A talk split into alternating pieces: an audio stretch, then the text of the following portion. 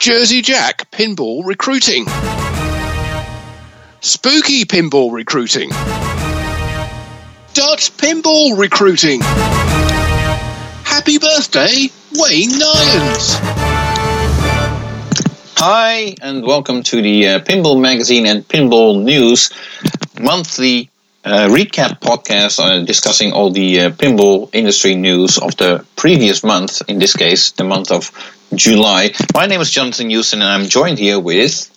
I'm Martin Ebb of Pinball News. I was going to say Pinball Magazine then, because you. Uh, oh, you wish you were you- working for me. oh well, maybe one day. Hey, if I if I get a promotion, no Pinball News, and um, yes, it's been. I was going to say it's been a a quiet month, but it's, there's been a lot going on. But there's no sort of big breaking stories. No, there's no big releases. reveals, no new new games or anything like that. But there's still a lot to report on, actually. Yeah, I think so. Um, so we're not wasting any more time. We have to get straight on with it then, and uh, and uh, start with um, you know the biggest company of them all, Stern, Right. from Elk from Elk Grove Village, and um, they've been very busy, basically releasing new code for uh, four different games and doing their social media stuff as well, and Right. sort of interviews and things. Uh, so. Let's, let's just do the, the social media stuff. We have a, a video um, released in the past month of uh, Jeremy Packer, aka Zombie Yeti, and he's been talking about uh, his career in, um, in as an artist, um, and then his move back into into illustration, having um, given that up for a long time, and at the point at which he started doing work for Stern Pinball. Um, you know, starting with uh, Ghostbusters and then moving on to Primus, Deadpool, Iron Maiden, and uh, most recently Teenage uh, Mutant Ninja Turtles. Right. So, so he's uh, sort of showing some of his techniques and the equipment he uses, and talking about, you know, his inspiration and um, the the sort of requirements he had when he was doing the most recent game, uh, Teenage Mutant Ninja Turtles. Right. Well, he recently also was a guest on the uh, Super Awesome Pinball Show. Actually, two episodes. Uh, it was a very lengthy interview. I haven't uh, seen the video yet, but I look forward into uh, diving into it. I think it was available for Stern Insiders, right? Uh, originally, yeah, but now it's available for everyone. That tends to be the way with their stuff. So uh, at least I was able to watch it, and I'm not si- signed up to it. Okay. and it seemed to be. A, um, it wasn't an incredibly in-depth interview or anything like uh, like the Super Awesome Pinball one was. It's um, you know, but it's uh, interesting enough, and of course it's, uh, it has the visuals, which uh, which are somewhat um, helpful when discussing art. Right. So that's um, that's Zombie Yeti, Jeremy Packer interview. Mhm. Um, Dwight Sullivan was also interviewed. He was uh, interviewed as part of the uh, the virtual Southern Fried Game Room Expo. That show, of course, had to be cancelled, but they moved it online. and Did did a bunch of um, social media things, interviews, panels, um, demonstrations, that kind of stuff. So you can watch Dwight uh, Dwight um, who's obviously a uh, senior software engineer or coder, or I don't know exactly what his title is, but he's um, probably the most, one of the most experienced, along with Lonnie, um, at uh, writing game code. So you can watch his interview um, on um, YouTube and on um, Southern Fried Game Room Expo Facebook page. Interestingly, uh, you can't find that on the show's website, which is um, Well, pretty much set up. it later on. Yeah, well, that the show's website seems to be sort of focusing more on um, the 2021 show now. Okay. Um, so the, the real details about what was going to happen in 2020, but but no no um, information about the, the virtual side of it. So uh, stick to well, Facebook's probably the best way to go. Um, Southern Fried Game Room Expo. right. It's, So, the, it's the page there. You okay. can see Dwight's interview. Uh, I still have to watch that as well, and uh, so uh, I'll, I'll definitely be looking that up. It's always interesting to see uh, what Dwight has to say. Although I do tend to think, and here we get to a personal opinion. Um, uh, when I, the last time I, I uh, saw Dwight talking about the code of uh, Teenage Mutant Ninja Turtles, I got the idea that he's uh, as is very typical for a programmer, he's so deep into the game that um, uh, he's making the game overly complex. It seems to appeal to more players. While I'm actually afraid that it might be uh, uh, actually steering people away from it because there's so much stuff going on and um, it's just becoming too difficult, especially with a theme that appears to be rather um, easy to approach, so to speak, easy to walk up to. So, uh, but that that that might just be my opinion and. Um, not worth anything else uh, than just my two cents. I think that's a skill, isn't it? In in writing software, you have to you have to do on on at least two levels, if not more.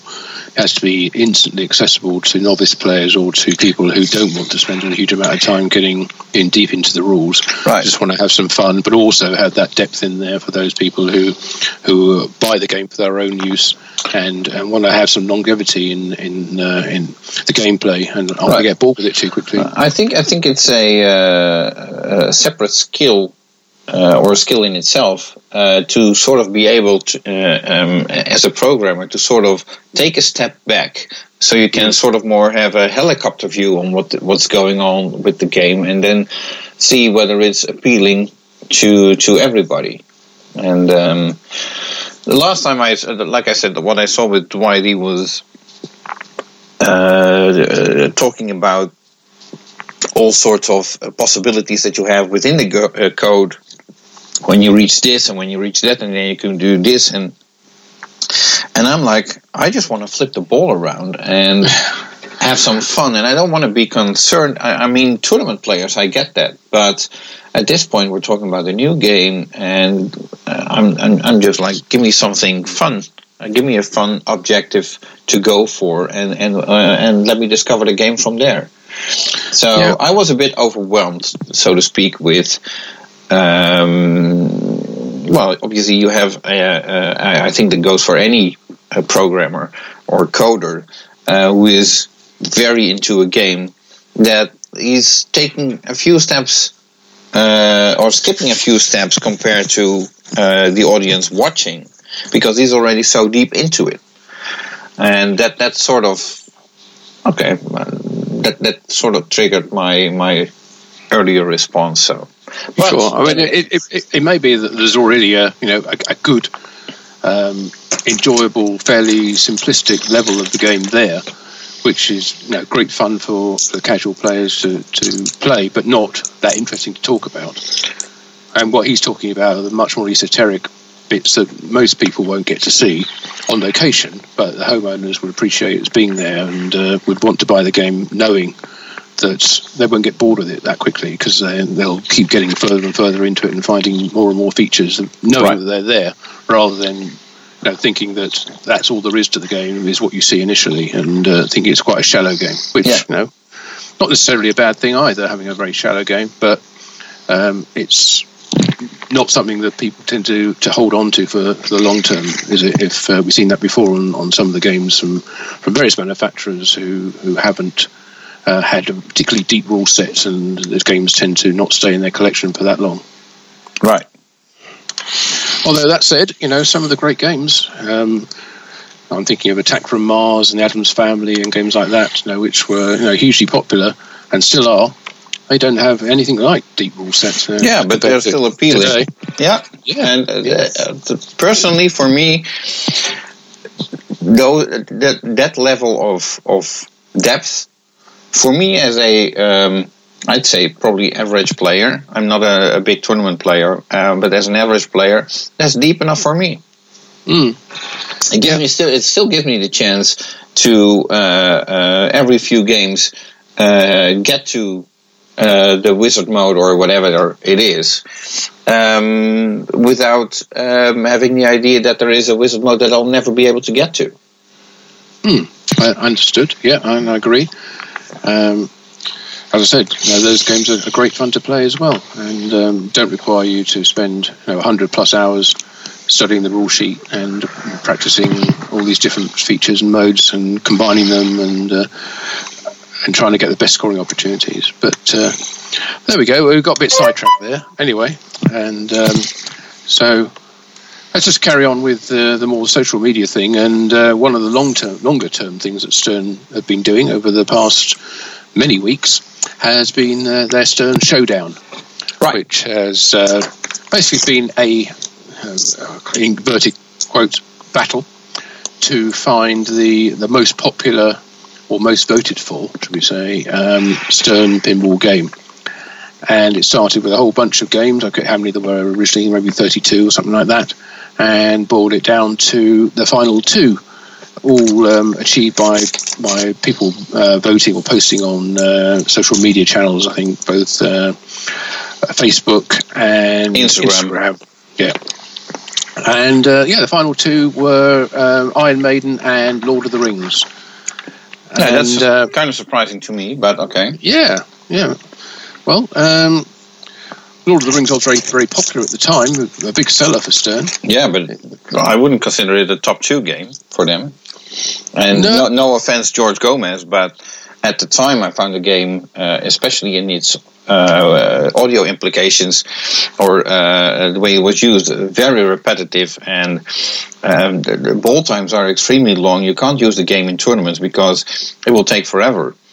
true. Um, so uh, I think uh, not taking away uh, anything from that game, but I think Stern have produced better games uh, since then, especially in the in the past, I'd say eight years, something like that. Yeah, I wonder if there's a certain amount of nos- nostalgia there because I think when uh, when Lord of the Rings came out at the time, it was you know almost like a groundbreaking game. The way that it um, know, had the Balrog and it had the, the ring in particular, and the and the uh, the tricks that the ball could do to hold the, uh, the the game could do to hold the ball in the ring, and then you know, sling it backwards through the through the backboard and onto the ramp. Yeah, there were a lot of troubles with it, uh, overheating and uh, the optos not working properly and uh, the Balrog as well. But you know, it was uh, at the time it was a, a very fully featured game, and um, that basic layout went on to you know to be very similar for uh, like Batman as well. Yeah, Um, but- but- uh, But that layout was already similar to things that we had seen in the '90s from another manufacturer, and um, true. um, yeah, yeah, uh, one of Was a bit like- yeah. So yeah, I don't have to go into it too much, but um, well, it, no, it won by the votes, and um, so Iron Maiden actually won in the end. That was the uh, deemed the best Stern game. It won by fifty nine percent to forty one percent for Lord so, of the so Rings. so did we have the Iron Maiden army chiming in as well? uh, well, I don't know. Um, certainly, we had that with uh, Metallica, didn't we? When Yeah, when that that's was up why again. it's surprising that Metallica is actually uh, not not a finalist game. Yeah, yeah. Uh, maybe the- they found a way of discounting those votes. Um, yeah, and then still, um, I think if, if we're talking about um, most successful games for Stern, um, Metallica should definitely be one of that because I think it's one of their longest running games um, ever. I'd say probably ACDC was um, probably the most successful game they've done in terms of units sold, but Metallica's can't be that far behind. I probably wish they, they could have made some more uh, limited editions of that beyond the beyond the two that they did. Yeah. So, So oh, well, well, go. I- I- congratulations to uh, the team of Iron Maiden for winning uh, the Stern Showdown for whatever it's worth. Yep, that's right. Um, so those are the, the kind of main. Um, oh no, I was going to No, mention well, about we got uh, all the code about Comic Con uh, as yeah. well. Oh. Well, I was going to mention because normally this month is uh, they would have Comic Con in um, San Diego. Right. But of course, the current climate, that kind of thing, it can't take place. So it was, like many others, virtualized, as the uh, Southern Fried Game Room Expo was. And um, Stern's participation was a, a live Q and A. Uh, featuring Jack Danger, of course, about um, Teenage Mutant Ninja Turtles, and uh, was shown on his uh, Dead Flip stream on Twitch. So you'll be able to find that there, and I'm sure on uh, his YouTube channel as well. So that um, Stern not able to um, you know be there physically, but um, but did it over the, the internet as an online event Mhm. as well. As with um, um, I can't remember exactly who their partners were. Was it Nuclear Blast? They Yeah, usually it is. with yeah. So I think that was done this year again in, uh, with them. They're normally on their stand, I think, at the show. Yeah. So um, catch that out. Uh, catch that. Check if that out. to find out more. Check it out. Catch it out. You know, um, if you want to find out more about um, even more about Teenage Mutant Ninja Turtles than you got from from listening or watching uh, Zombie Yeti and uh, Dwight. talk about the game as well. Right. So, then there was also something about the um, uh, uh, an update to the Nodeboards firmware. Yeah. Um, basically, in, in, July we had updates for four games, which are uh, Elvira's House of Horrors, Teenage Mutant Ninja Turtles, Stranger Things, and Jurassic Park. All of which include, as part of the the, um, the updates, um, an update to the node boards um, in um, firmware. So um, that in itself, I would say, is a is a good enough reason to update the firmware, on, also the software on those uh, four games, if you've if you've got any of them, or indeed all of them, because um, node boards are you know have been a little bit, um, shall we say, temperamental and uh, liable to damage. So you want to you want to update the firmware on there to the latest version to increase the stability on them and you know, keep them going as long as possible. You don't want to have to replace node boards unless you absolutely have to. And I'm sure putting the latest firmware on there will will help keep those running but smoothly. I do have an, a question about that because I do remember. Um, at uh, one of the previous EAG expos uh, in London, where um, uh, just replacing uh, or updating a game uh, caused one of the games to to burn out um, or or blow up one of the node boards. So uh, either they're rather fragile for uh, being touched or whatever whenever a game is being updated, or uh, so I'm wondering how is a new firmware going to protect them from any outside errors that might be occurring when you're updating a game and like accidentally touching something, making a short, and, and, and off you go. There, uh, another board fried. Well, the, the uh, firmware made to protect against electrical shorts or um, interference, but it um, if the cause of the the board's failure in that case was due to it being sent some signals they didn't understand and something locking on, then if you can update the firmware to deal with those cases where it gets sent messages or uh, um, garbled messages that um, it can't deal with, then it can deal with them in a much more no either ignore them or deal with them in a more graceful way and uh, not turn things on and off, um, which, which shouldn't be turned on and off. You know, it's uh, at the end of the day, the, it's software that's driving the hardware. Um, so if the software, the firmware in this case, um, can can be more made more bulletproof and deal with exceptions and unexpected circumstances, then that's a very good reason to update it, and it could could help it to, to avoid self destruction. You know, we, all this time we've been talking about over the years, talking about you know, whether people should be able to release um, custom versions of, of, of uh, software for pinball games, and uh, the manufacturers classically say, "Oh, well, we don't want people writing code that's going to turn lock a coil on and set fire to the game, and uh, we'll be held liable for that." Well, it's just the same kind of thing, and it's uh, it's a node board, so if they can uh, they can improve the quality of the software, the firmware in this case, um, to prevent things like that happening and um, overloading bits either on the board itself or on the rest of the playfield, then uh, it's certainly worth updating the software to uh, to try and prevent that happening. Right. Okay. So, uh, well, you already mentioned the uh, uh, four games that received code updates. You want to uh, briefly address what these code updates include? Yeah, we won't spend too long on them because it's, it's, pretty boring if you haven't got any of them. But um, so Elvira's House of Horrors up to version 0.98 added a couple of new Deadhead characters called Doubleheader and Clown. Um, some more lighting effects, scoring changes, uh, some audio cleanups, some new video and sound, and there's a couple of minor bug fixes in there as well. Uh, I think I heard some new music in there as well. Yeah, oh, right, okay. That's good. Um, not sure that's in that one. Uh, that, yeah, yeah, well, I, I, the new sound. Yeah, yeah. So yeah, that's good. Uh, Teenage Mutant Ninja Turtles. Um, obviously, was at beyond version one when it was released, thanks to the uh, the delay in, in actually releasing it. But that's at version 1.10 now. Um, they've added a new final battle challenge that allows you to play the wizard mode um, as a separate thing. That's been done on other games, and it's now available on Teenage Mutant Ninja Turtles, as well as a lot of um, other adjustments to allow and disable um, that kind of feature and, and other features as well in the game.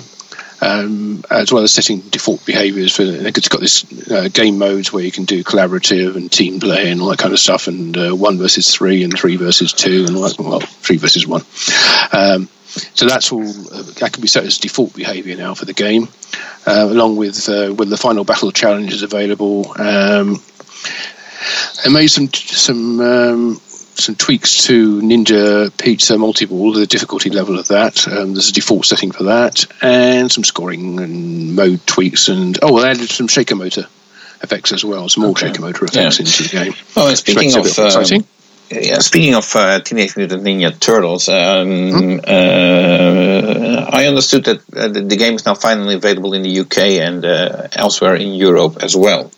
Yes, indeed. Yep, yeah, we've seen them over here. Yeah. Uh, although interestingly, um, well, m- I say interesting. Maybe it's not. Maybe it's a really boring fact. But when the when the TV series was first released in the UK back in the was it the eighties or seventies? uh, no, 80s, 80s. Would have been the eighties. Um, If you're talking about the cartoon series, yes. yeah, they weren't allowed to call it um, Teenage Mutant Ninja Turtles. Oh, what did they call it? Well, ninjas were seen as you know a bad thing at that time. People who go around killing others and basically murdering. Oh, but uh, don't get, don't understand, don't think that Teenage Mutant Ninja Turtles is a kiddies theme or something. No, these are badass dudes. You're basically cheering on the bad guys. Oh, are you? Oh, okay, right. I, I'm not They're really ninjas.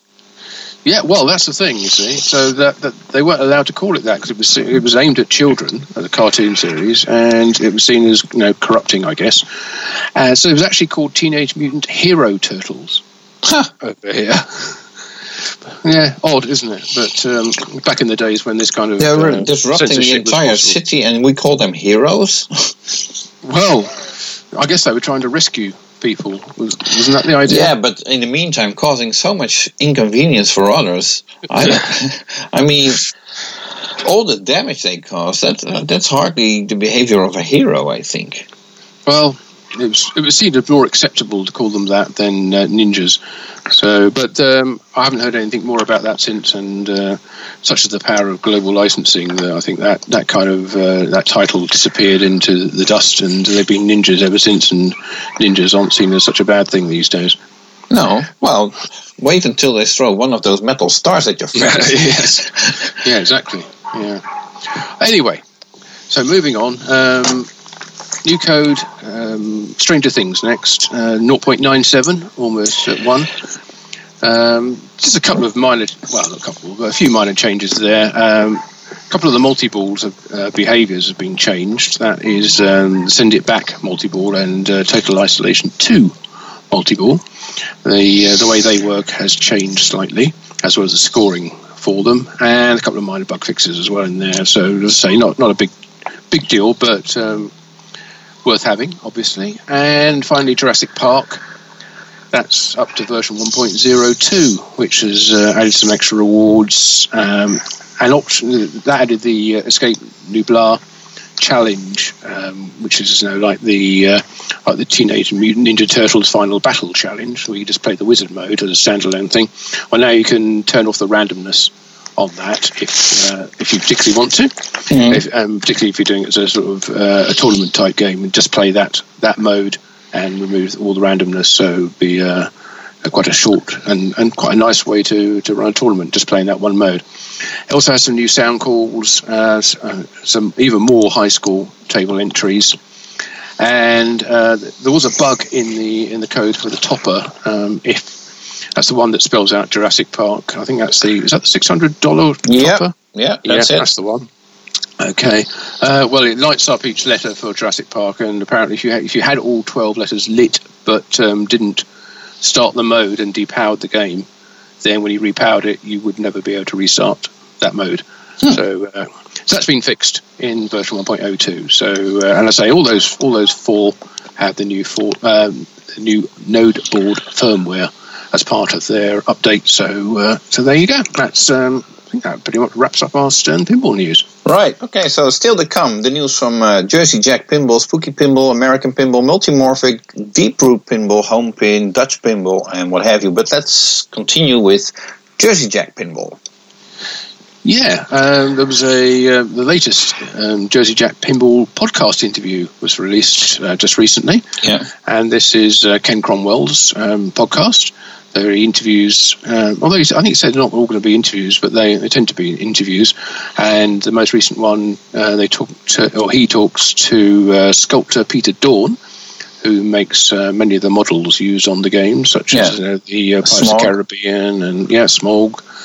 Um, and um, so he talks about the process of making those those models and the, uh, the getting the authorization as well from the uh, the licensors, and also talks to uh, senior software developer Ted Estes um, about the process of uh, well, basically the game development process from uh, from the very beginning, from the playfield layout through to actually having a complete, fully functional game.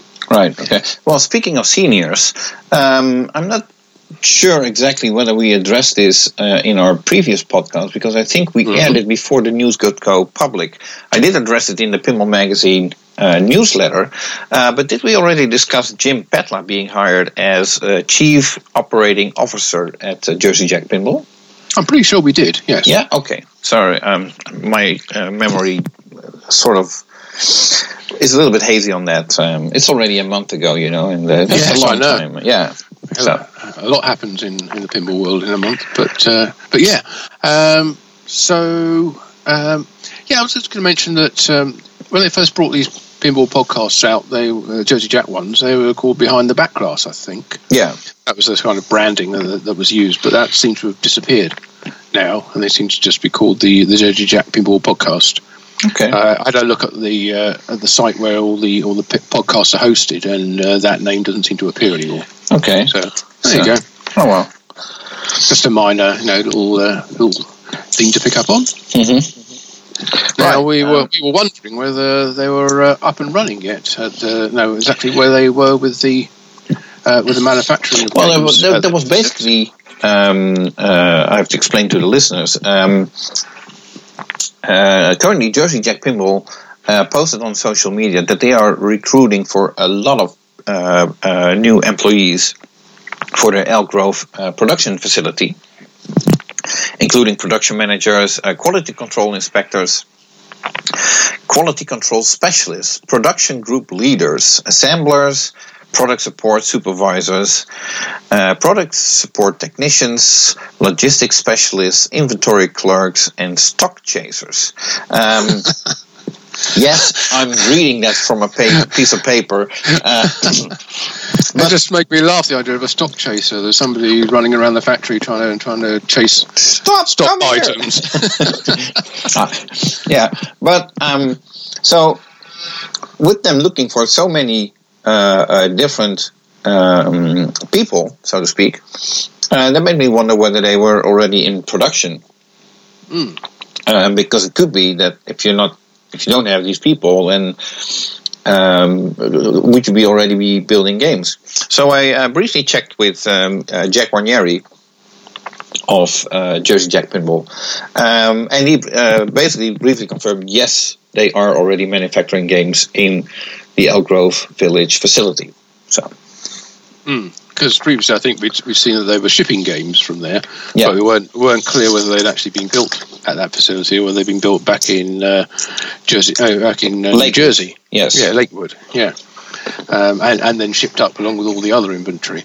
Mm-hmm. But no, they are they are building games, so good news there. It doesn't say and, how, how many games they are building, but they are building games, so that's a good thing. No, so going back to that list of, uh, of, of, jobs, if you're uh, you or anyone you know might be interested in uh, applying for any of those, then get in contact with uh, Jersey Jack Pinball. It says pinball experience is preferred, which is a good thing, um, but not necessarily always. No, some of those um, like quality control specialists might might actually be better to have experience in a different but related field with um, I could bring that that experience into the pinball realm.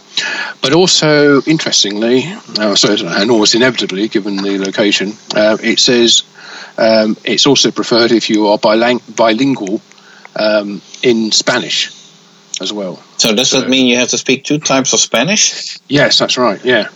Yeah, it doesn't say English is a requirement, so uh, it says bilingual in Spanish. Hmm. Uh, so um, yeah, uh, get in touch with uh, Jersey Jack Pinball if you or anyone you know fancies getting involved in, in building pinball machines. Yeah. And uh, there's quite a lot of different roles there Right. as well. So the the only position that um, uh, surprises me is not listed is um, uh, test players.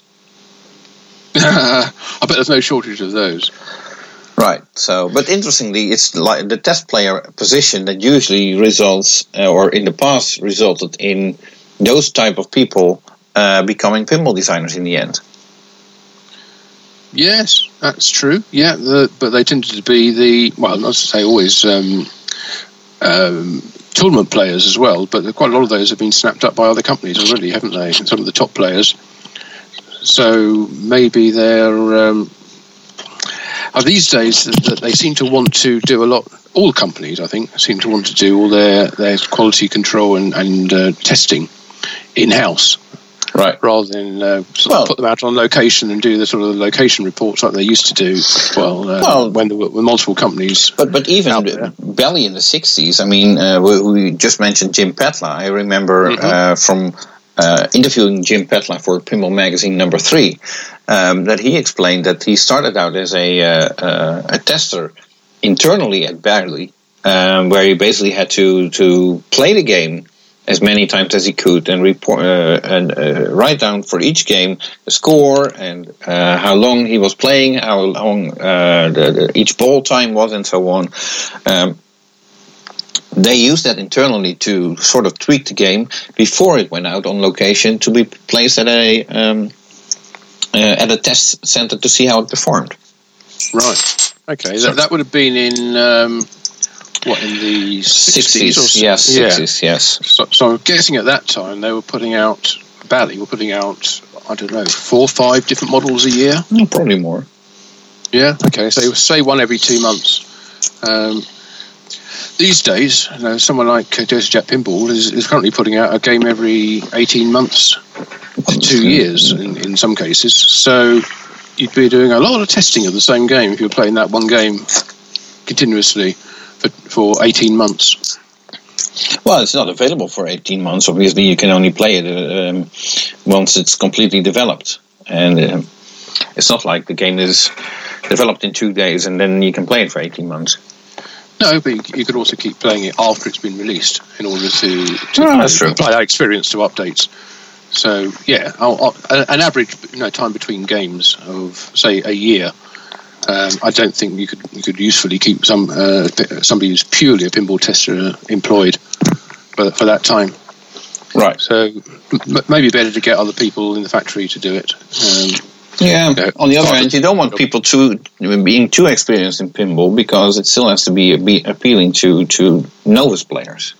Absolutely. I mean, that's. Uh, I guess that, that comes back to what Stern do and try to get everybody to play the game and give their feedback to it. You know, even those people who who only have a, a passing interest in the game, in, in as much as they work in a pinball factory, they might not be interested in playing pinball normally, but they, they can give their feedback. Right. So So, uh, and also, you know, we, we talked about talking to Jack just now, and he's confirmed about building games. Jack's also been busy on uh, social media, uh, wishing a certain uh, Mr. Slash a very happy birthday. Um, Slash, of course, um, famous as uh, from his his position in Guns N' Roses. yeah, he's that drummer, isn't he? Oh, yeah, something like that. I can't remember. Yeah, I can't remember exactly what he does. Um, something musicalish. No, Uh, no, no. I think he. pl- Uh, no, he's he's their lead guitarist. He is, and, and a hugely talented guitarist at that as well. Yeah. uh, and and and, uh, no, and seemingly a, a lot much larger than life character as well. Right. So- So, um, and of, of course, Slash is known as a uh, as an avid uh, pinball collector, and he even helped in the design of the uh, uh, Data East Guns N' Roses game back in the day. Yes, and rumor has it that he's very much involved in the upcoming release from Jersey Jack Pinball as well. But um, they haven't confirmed what their next title is, and Well, um, Slash, is, Slash is involved, and I'm pretty sure it's gonna be something like um, Hello Kitty or something. Yeah, well, that's his obviously is his passion, but um, we'll, we'll see when that when they finally do announce it. They um, they did say, and uh, this was in part of uh, Ken's pinball podcast when they're talking uh, about the. They said they were going to talk about the release strategy. Well, there wasn't really much of a release strategy. The release strategy seemed to consist of them only announcing the game when they've actually got some units ready to sell. Right. Which is a well-known strategy that they've uh, they've been trying to aim for for well ever since they started, pretty much. So I'm um, sure someday they'll get there.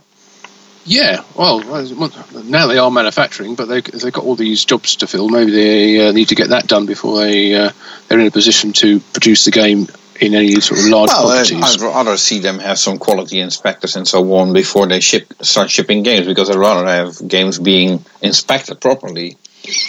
Hmm. you know, and um, uh, it would be interesting to know whether all these positions existed when they were in uh, in Lakewood, um, or uh, whether these are, so. these are new positions. Well, I don't know. May- Maybe they've added some extra positions that they realised they needed but couldn't fill when they were down there, and maybe they can now.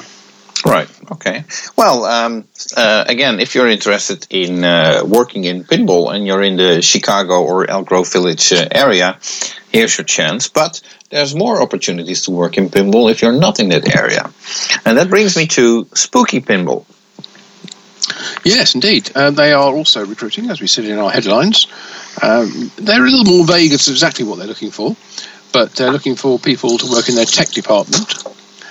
So, if uh, pinball technology, uh, well, I guess we're talking about software and hardware um, design, if that's something that uh, you're interested in or would like to be interested in, then give Spooky Pinball a call.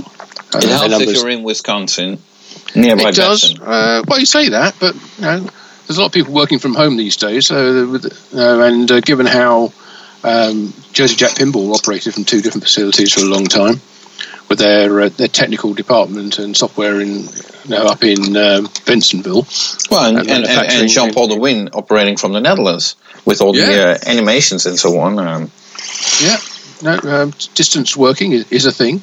So that might be something. That if you- even if you- before it was a thing, before Corona, Jersey Jack was already doing that. yeah, that's right. So, yeah, so sort of, you, you could sort of say that Jersey Jack made that popular before Corona did. Yeah, although of course one of the uh, one of the motivations or justifications for, for moving up, moving the manufacturing up to Elk Grove was to bring the whole team together into one place, and it would be uh, oh, be more effective and efficient rather than working in uh, remotely in, in different locations. So Yeah, but uh, I, I seriously, I don't see the entire Jersey Jack team moving to the Netherlands just so they can be with John Paul. I, I really don't see that happen. Well, maybe not until they start transatlantic flights on a regular basis again. Uh, uh, but if you want to, see, if you want to work for Spooky, either in uh, in Wisconsin or uh, or or would like to propose any other plan, give them a call on 815-541 0054. Hold on, can you Uh, repeat that? It was a little bit too quick for me. I need to make Yeah. a call. Call now on 815-541-0054 anytime between 7 a.m. and 5 p.m. Central, Ooh, Monday to. Friday. Wow. Yeah, Yeah, 5, 7 a.m. They're getting early. Yes. So if, if, you, if you're looking at long daytimes, 7 a.m. to 5 p.m., um, um, basically, um, that's a very long time um, to be to Yes, be 10, working. 10 hour days. Wow. Yeah. Yeah. Okay. So if that's, That's what what you're looking at at Spooky Pinball and you and you'd love to be involved in pinball, then give them a call.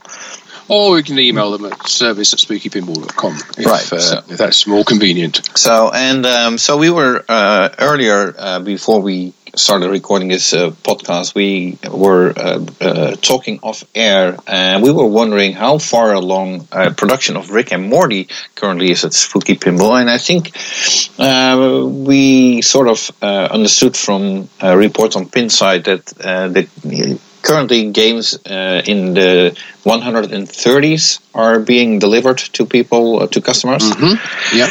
Okay, so that's still uh, uh, over 600 games uh, for Spooky Pinball to build. But um, obviously, well, there's the coronavirus. They had to move facilities, so um, um, and they need, need more people as well. yeah, looks of it. exactly. So um, Yeah. So, we, so we reckon they're probably uh, building around about number 150 or so on the uh, on the production line, or, or coming up to that very soon. right, right. So um, I'm gonna uh, from Spooky Pinball. I'm gonna briefly uh, jump ahead uh, to mm-hmm. Chicago Gaming, um, for which we actually don't have any news to report. um, that was quick then. Yeah, okay, but I'm still wondering. Of course, uh, uh, uh, it has been announced that Spooky Pinball and Chicago Gaming are working together on a title. Uh, which way has been designed by Ben Heck. Mm-hmm. Um, did you come across any news regarding that, or whether that's their next title, or whether it's uh, going to be um, uh, after another uh, um, uh, what you call it remake title? any news on that? I haven't heard anything about it. Remind me, is that is that the one that um, Chris Franchi is doing the artwork for? I suppose it is, uh, with Chris Franchi being hired by um, uh, Chicago Gaming. Um, what I understood was that the Ben Heck title is a game they already designed, but they're applying a different theme to it, a licensed theme. Right. Uh, yes. This case, so. Um, yeah, I was just wondering. Okay, since there's a connection between Spooky and Chicago Gaming, I figured I'd tie the two together. But yeah, well, we haven't got any other news from Chicago Gaming this this month, so um, so no, I, basically I haven't heard anything more about uh, progress of that game. But um, I, I it, it's going to be a Chicago Gaming built game, isn't it? It's yes. not going to be built by Spooky, so it's it's going to probably going to overlap the Rick and Morty production at least I would have thought so. Yeah. Okay. Well, then, um, moving on to American Pinball. Hmm. Yeah. Well, obviously, Hot Wheels is their uh, their hot game. I, I was going to say. I was hoping you would make a pun on that. Oh, sorry, sorry steal your uh, your. No, that's there. okay. That's uh, very clever of you. Yeah. So that's why we get along so well. Yeah. so Hot Wheels, yes. All the time. I noticed yes. there were a lot of um, Hot Wheels pinball streams. Yeah, there's been a lot of it uh, around about. Um, uh, too many to list really individually because you know they're all over the place and some are archived and some are some are only live. But um, yeah, um, if you wanted to learn about Hot Wheels, the game, and um, how to play it, um, I would recommend just having a look on, on YouTube for Hot Wheels pinball, um, and I'm sure there'll, there'll, be a whole bunch of uh, recordings of people playing games. To be honest, I find many of them quite not Hot Wheels in particular, but watching people play pinball, I find them quite frustrating and tedious in, in some cases because you're sort of wanting wanting them to do various things and they don't do that. They do what they want to do, oh. and and sometimes you know you just you're getting into it the ball drains and because um, they're live. There's no there's no sort of uh, editing of, of what you're seeing. You know, it doesn't just take out all the boring bits where where you know you have a, a house ball or the ball you, know, you, don't actually advance the rules very much on a particular ball. But um, so maybe the uh, the edited versions are, are, better a better way to go on that. But um, you know, even so, there's as, going back to Hot Wheels. Yeah, there's there's a lot out there if, that's what you want to see. And talking of Hot Wheels as well, over in Germany, Pinball Universe, um, who are an American pinball distributor um, for for Europe. I think I think they're not just for Germany. I think they cover a, a, large area. They have put together in their showroom, I think it's the one in Bund, um, a really really great looking uh, Hot Wheels display in their showroom with um, tracks, um, Hot Wheel tracks, and, uh, and, a big backdrop and a poster, and you know, all around the game to make it into a, like a, a almost like a Hot Wheels shrine. Oh. And uh, you know they're, they're, they're not they're not um, reticent at uh, putting together a, a, big promotion for uh, for their for their new games, and they've uh, they've really um, excelled themselves, I think, with uh, with the Hot Wheels exhibition they have in their showroom. So if you want to have a chance to go and play Wheels and you're uh, anywhere near their showroom in Bund uh, in Germany, um, certainly worth popping along and having a look and, right. and checking out the game. Right. I think you need to make an appointment uh, if you want to drive up there, but uh, still, that, that shouldn't be a problem. Yeah. Oh, um, I'm sure these days you have to make an appointment to go anywhere, don't you? Yeah. yeah. So, um, yeah, but uh, no, uh, Pinball Universe is a great um, uh, company for pinball, I would say. I mean, for those uh, not aware of uh, what Pinball Universe is. Um, I think I wrote about them in uh, Pinball Magazine number four or five, one of those two. Um, but their showroom basically is um, uh, was nothing like I had seen before. Uh, it's almost like walking into a, a car dealership with these large shows. Said, yes. Yeah, and um, really exhibiting the pinball games um, uh, in, in in such a fashion. Um, obviously, they held tournaments as, uh, over there as well, and um, basically they they completely reinvented the way pinballs are being sold in Germany and abroad. I would say, and very successfully. Yeah, and uh, so um, uh, obviously we wish them uh, best of luck. It's very interesting to see what they are doing with uh, American Pinball uh, Hot Wheels, and uh, the fact that they put up such a display um, sort of tells me that they are very um, confident that it's a good game as well. Yeah, I think it will sell well. I guess. No, it's, it's so impressive that all all their facilities, but uh, particularly their their their original place, just to walk into the the warehouse there and see you know, racks and racks and racks of, of, new inbox games up on the shelves. You know, several several um, layers high, and, and two deep as well, two two boxes deep, and I'm sure they've got more more new inbox games there than they have in the Stern factory. It's just it's just so many, and it's an incredible sight. And, right. uh, and and they sell them, which is the other thing. Now, all those games are being sold. Yeah, and they so have a very good. They've created a market. Right, and they have a very good um, um, quality control service as well. Um, I mean, uh, whenever games are coming in, each game is uh, inspected before it goes to a customer, um, yeah. and they also um, uh, develop their own playfield protectors uh, for different titles, uh, which uh, you can purchase. I think they're like something around 120 dollars or something like that. Uh, in that 150 dollars, I don't know exactly, but uh, in in that range, uh, which are plastic playfield protectors that you can easily apply to your uh, playfield, but they're not adhesive or, or with a, with a, mm. like a decal. You can just put them on, uh, and especially with um, uh, playfields tending to uh, dimple a lot, such a plastic protector or a playfield protector is highly recommended in order to make sure that your uh, playfield uh, stays in good condition. Obviously, it will help. Uh, will will save you a lot of money uh, if you ever plan on reselling your game or selling your game, basically, uh, because the better your playfield is looking, the more money you can get for it. Yeah, I have a playfield protector of the same type, not not from Pinball Universe, but from another company on my uh, my Getaway, which I just uh, just started just powered up for the first time for I don't know probably a year, um, just the other day, and played the game, and I noticed it was a bit dirty, so I just just put a cloth over it, um, not not even a wet cloth, just a dry cloth, and over the playfield protector, it picked up a whole load of dirt, and the whole thing looked looked bright and shiny again almost immediately. So it's, it's, it's great for cleaning, and uh, as you say, it protects the playfield underneath as well. And it was it was a bit of a pain to put on the first time, but once because you have to take a lot of the playfield components off. Mm-hmm. But once you've done that, then uh, you're pretty much set for, for the life of the game. And uh, I think it's uh, the dirt doesn't seem to get underneath them um, like you think it might, and it uh, it doesn't affect the, the ball in fact, if anything, it makes the balls uh, roll even more smoothly because you've got no no um, sort of insert edges or dimples or ra- or raised inserts or anything like that on the playfield anymore because it just flows very smoothly over the protector.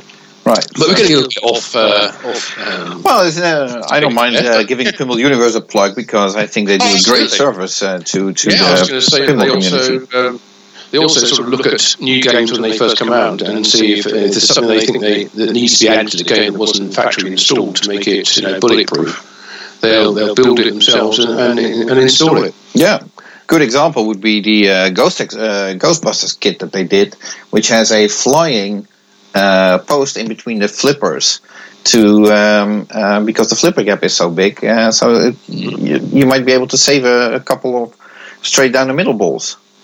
Yeah. Yeah, absolutely. So, so anyway, that's Pinball Universe. Uh, great, great job for them uh, with their Hot Wheels uh, display.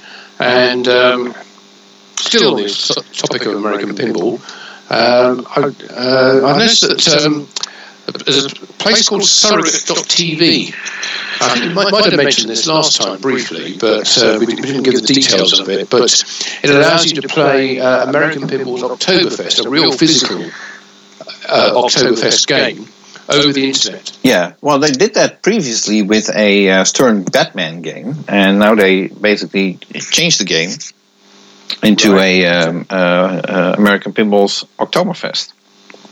But right now they have a tournament running on that game uh, for the top 10 people, um, top 10 scores, I should say, um, between now and October the 28th. So August the 28th, I should say, not October, August the 28th. Uh, so basically over the next four weeks.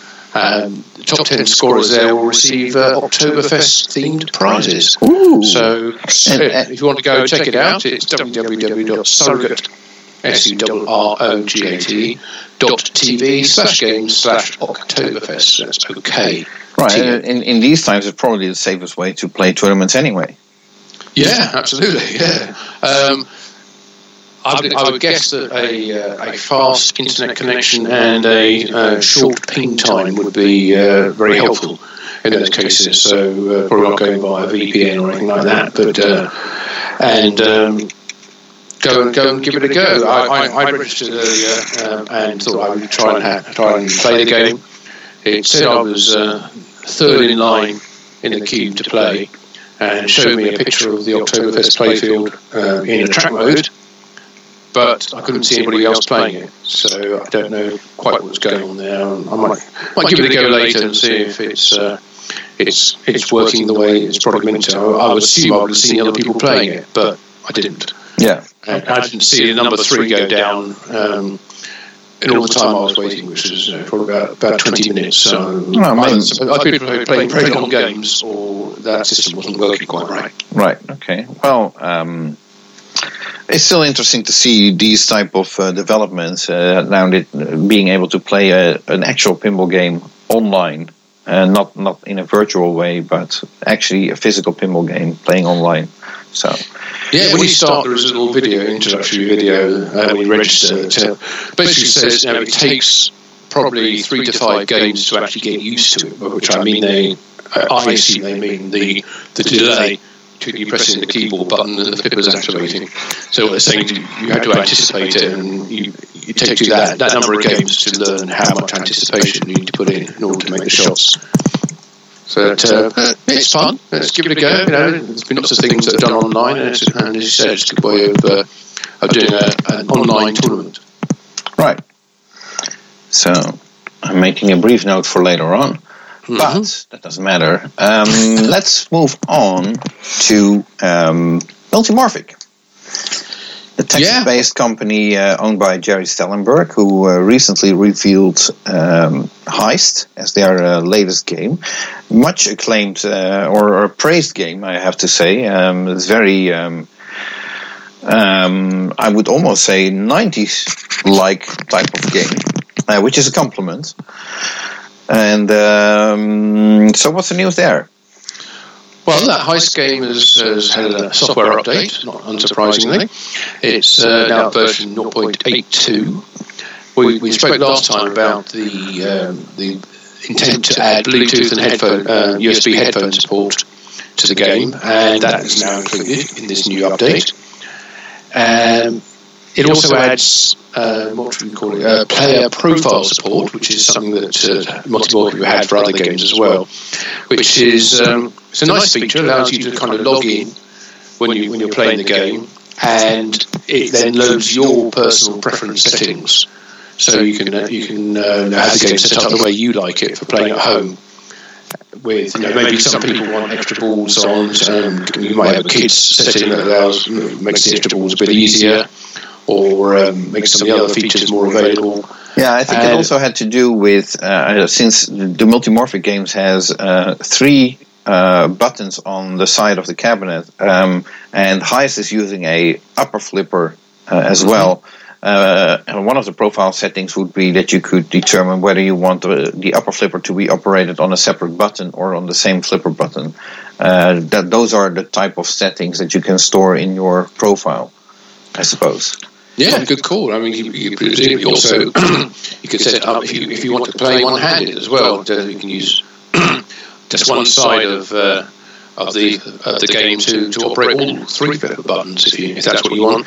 Yeah. But look, but Well, so um, there's still room to hold a drink. That, yeah, absolutely. Oh, yeah. It could be a, an, accessibility thing as well. If, um, if somebody you know might have broken your, your arm or uh, have a disablement that stops you using that, so We could actually So- do separate tournaments like that.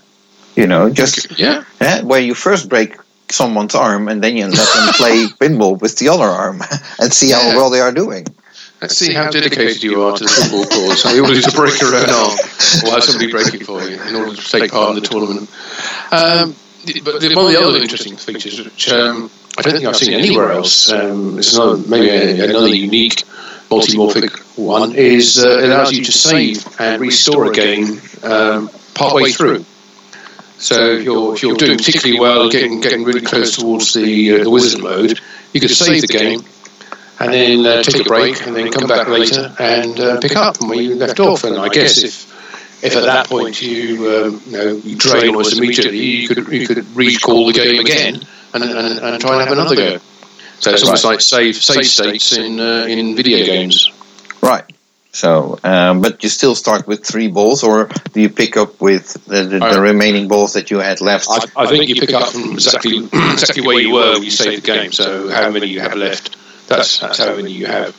right. Okay. So it's not Complete like uh, snapshots of, the, of the game. No, it's not just uh, you can immediately launch into the uh, wizard mode game with with three start- balls. Yeah, one yeah. shot away with three balls again. uh, don't think so. You never know. It might actually be possible to, to hack the, the safe um, game state in order to add that if that's that's what you want to do. But uh, it, it also um, allows the, um, the, the logging in thing, also uh, the, the the player profile. Um, is, is something which is added in 0.82 as is uh, cooperative and team play, which is something we've also seen. Well, they- they've had this for a long time, Multimorphic, but it's also something which Stern are now embraced with um, Teenage Mutant Ninja Turtles. And of course, as is always the case, a few bug fixes and a couple of tweaks to some of the game rules. So that's Heist version 0.82. Right. So, but there must be more news to report from Multimorphic because Oh, they, there's much more. yeah, they're always very busy over there with uh, developing uh, stuff. So, what else is there? Well, apart from being like with uh, Hot Wheels, there have been loads of streams of heist gameplay. You can find those all over the place as well. I won't go into too many details on that. Just know, if you want to want to see the game in action, there's no shortage of, uh, of, of feeds and recordings of those. But also, uh, going back to the previous title, um, Cosmic Kart Racing. yeah, Cosmic Kart Racing. Um, that with the with the no, fantastic LED um, light display on, on all the ramps and, uh, and pipes and things. Uh, that now has um, a, a whole new set of, uh, of artwork for it, uh, for the cabinet, for the back box, for the back glass, and for the apron. And these have all been done by Jackson G. And um, very, very nice, very much in keeping with the theme of the game. And they're available to buy from the Multimorphic store at multimorphic.com. They, um, as with all the artwork pieces uh, for the P3, they're all magnetic, so they can be removed. And if you put a different module in, you, you can you can change the side art over as well, and the back box art and the apron art. Um, so they are available to buy, and um, the mag- magnetic set costs well, they're actually available either as a bundle, which is three hundred dollars for all the pieces, two hundred and fifty dollars if you don't want the new Translite, or you can buy the cabinet sides for hundred dollars each, back box sides for thirty dollars each, uh, the apron, which is also magnetic, uh, twenty-five dollars and uh, fifty dollars for the Translite. So. I say for that the uh, the three hundred dollar bundle is probably the best best deal there. It'd make a saving if you buy the whole lot. But uh, go have a look at uh, the Multimorphic uh, store and Right. see if uh, if you if you like the artwork and uh, want to change it over from, from what you currently have. Right, and uh, speaking of special deals with Multimorphic, um, they had an introductory uh, offer for Heist, uh, a launch, a special launch offer, which has been extended, and uh, as far as I understand, it's still applicable. So if you're interested in uh, buying Heist at a uh, discounted price, then uh, now's the time to act.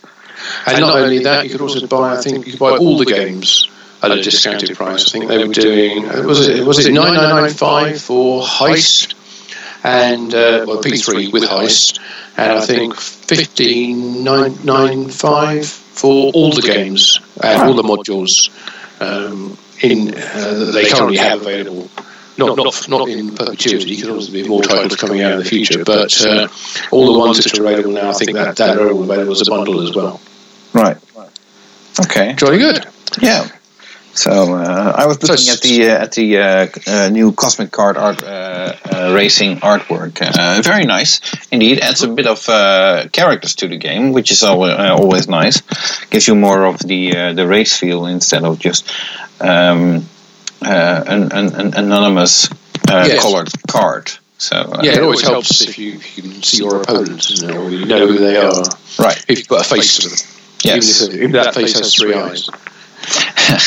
Indeed, yeah. So, right, okay. Well, uh, so uh, so far, um, well, I guess that rounds it up for uh, for multimorphic.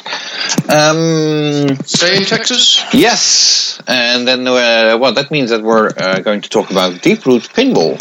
Um, um, there's not much news to report on Deeproot Pinball. At least they didn't announce anything themselves, but.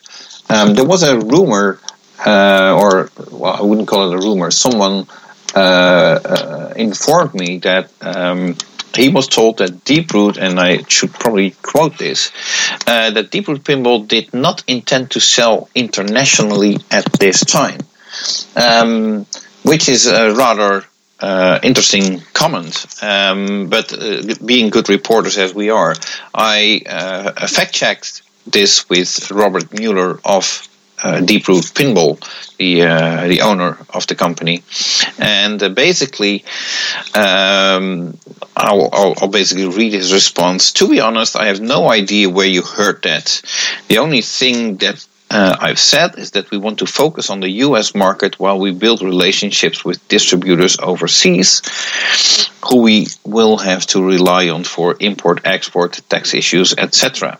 In fact, we have spent a lot of engineering time trying to make our machines work globally. So, if you hear a rumor that Deeproot is not planning on selling internationally, um, it's basically not true. They are, and um, which is um, um, not only good news for people in Europe and Australia, I suppose. Um, but based on historic uh, pinball sales, I think it's a, a necessity uh, because historically, usually about 40 50% of pinball sales uh, are uh, the games are sold outside of the US which is Mm. quite a big revenue for uh, for any pinball company I suppose Yeah, it, well, it's understandable that they that they don't have necessarily any relationships built up with distributors um, a- o- outside the US because those distributors will say, "Well, what product have you got?" And at the moment, they haven't got any product to sell. Right. So once they do have something to sell, then maybe you know they'll they'll be easier to determine who's going to sell them. yeah that makes sense. Yeah, As- as- I mean, it's quite right saying that no, they, that those distributors will, will handle all the uh, the importation and the taxation issues that get, and, and customs and duty, all that stuff that, that, that has to be done in order to get the games into the country. And um, that's going to depend on a lot of factors. You know, what's in the game, what the cost of the game is. So, um, whereas selling to the US market, you know, Deeproot could probably do that themselves to a large degree. No, they, they will need, they will need to Yes, I, I think actually uh, the plan is that they are not planning to use any distributors in the US so um, Well, that's that's fine as far as it goes. Of course, then you have the the, uh, the service issues. You know, what happens if the game goes wrong? Who's going to come out and fix it? Is somebody going to come out from San Antonio and fix it, or a Deeproot going to build up their own network of pinball repairers? You know, maybe the games are so good that they don't need any repairs Well, I'd they're going to change the way pinball know, is built and works. So maybe there will be, they won't have any issues, but uh, it'll be the first time in, in the history of the game if, if that's the case. Well, but, then it's yeah. about time that somebody made that change. That in that would be huge innovation. I think we all, all look forward to that. So uh, let's, let's wait and see when that happens. Right. So, um, so while we're talking about, um, um, well, I guess you can call it still startup companies. Um, mm-hmm. We still have a company that's trying to start up every, uh, basically from every location that they move to. Um, mm-hmm. Uh, no pun intended, but okay. So we're talking about Homepin, uh, who are currently based in Taiwan, and um, well, you you you digging that uh, into that, and uh, so what did you find out? Well, according to Mike uh, Mike Kalinowski, who's uh, who is Homepin pretty much, they they've still got a lot of work to do. In as we said in the last podcast. Um, when they moved over from China to Taiwan, they discovered that they use 110 volts in Taiwan compared to the, the 220 volts used in China, and that became bit of a problem for their equipment. So some things are fine. Anything that uses a, a switching power supply tends to be okay with, uh, with anything from about 90 volts up to you know 300 volts. But uh, anything which is AC driven, like a, a motor, that tends to have more problems, particularly the frequency changes. So rather than for a um, a voltage change, you can normally use a, a step down transformer or, um, or step up transformer. But right. if you need to change the frequency, it becomes a lot more complicated. So uh, I know that they've uh, they've had to actually you know, rewind some of the windings on, on motors on, on, various bits of equipment that they use in order to work on the, on the different voltage um, at different frequencies. So that's been a bit of a pain. But in the meantime, they haven't been uh, sitting there twiddling their thumbs waiting for that to happen. As, as we also said last time, they've been fitting out the office in, uh, with uh, insulation to try and reduce the heat from the sun as it, as it beats down on the external wall. And they seem to have done that now, and uh, Mike is very happy with the with the uh, with the much cooler environment in which they're working. They've been buying some, some new prototyping equipment to replace some of the some of the large units that they had in China. Uh, the new stuff's uh, somewhat smaller, but uh, Mike reckons it'll be fine for uh, the, the intended use they're going to have in, in prototyping items in, uh, in Taiwan. And um, have been, although they have actually been producing stuff, they've been building lots of uh, replacement PCBs for Williams games. Which includes um, Opto driver boards for 3, 7, and 16 opto drivers, I know it is seven. I thought it was an eight, but okay. He, he says three, seven, and sixteen opto driver boards, um, and also doing a, the attack from Mars strobe board, which is a high voltage device which tends to burn up a bit every now and again. Oh. So you can get replacements of those. Although you know. It's almost these days with the technology moved on the way it is. You think you could just put a, an LED flasher in there these days to yeah. to uh, replace uh, the, the, the tube, the, the xenon tube which uh, it does require a high voltage to operate. And uh, so anyway, I'll, I'll, be, be surprised if somebody hasn't brought out an LED alternative. Well, maybe that, that, that's one of the things that Mike could get into, and, um, and uh, I can see there being a market for those. Mm, yeah. And there's also been building audio amplifier boards and um, uh, high voltage um, repair, repair boards which piggyback on top of the existing high voltage section of the, uh, the, the driver board, the power driver board, and also some electronic boards. So if you're uh, in the market for any of those, um, I don't know exactly who Homepin sells through. I don't think they sell them direct. No, I think they have several distributors that are representing yeah. them. So, well, that's good to know. Those those products are being reproduced um, and, and improved in many ways, um, with, the, the, devices on the boards being much more resilient and uh, and capable of handling high high power more than uh, some of the older devices were. So those are being made uh, uh by Homepin. So they are they're not making pinballs yet. They're not producing China zombies uh, from their new place in Taiwan, but um, hopefully not too much longer. And, uh, and, and then developing future games as well. But they are they are busy building boards and getting the place ready. Right. Okay. Um, so then, from Taiwan, it's um, geographically quite a big step, but then still in the same mm-hmm. area uh, mm-hmm. to uh, head down to Australia for Haggis Pinball. Um, sadly, no news.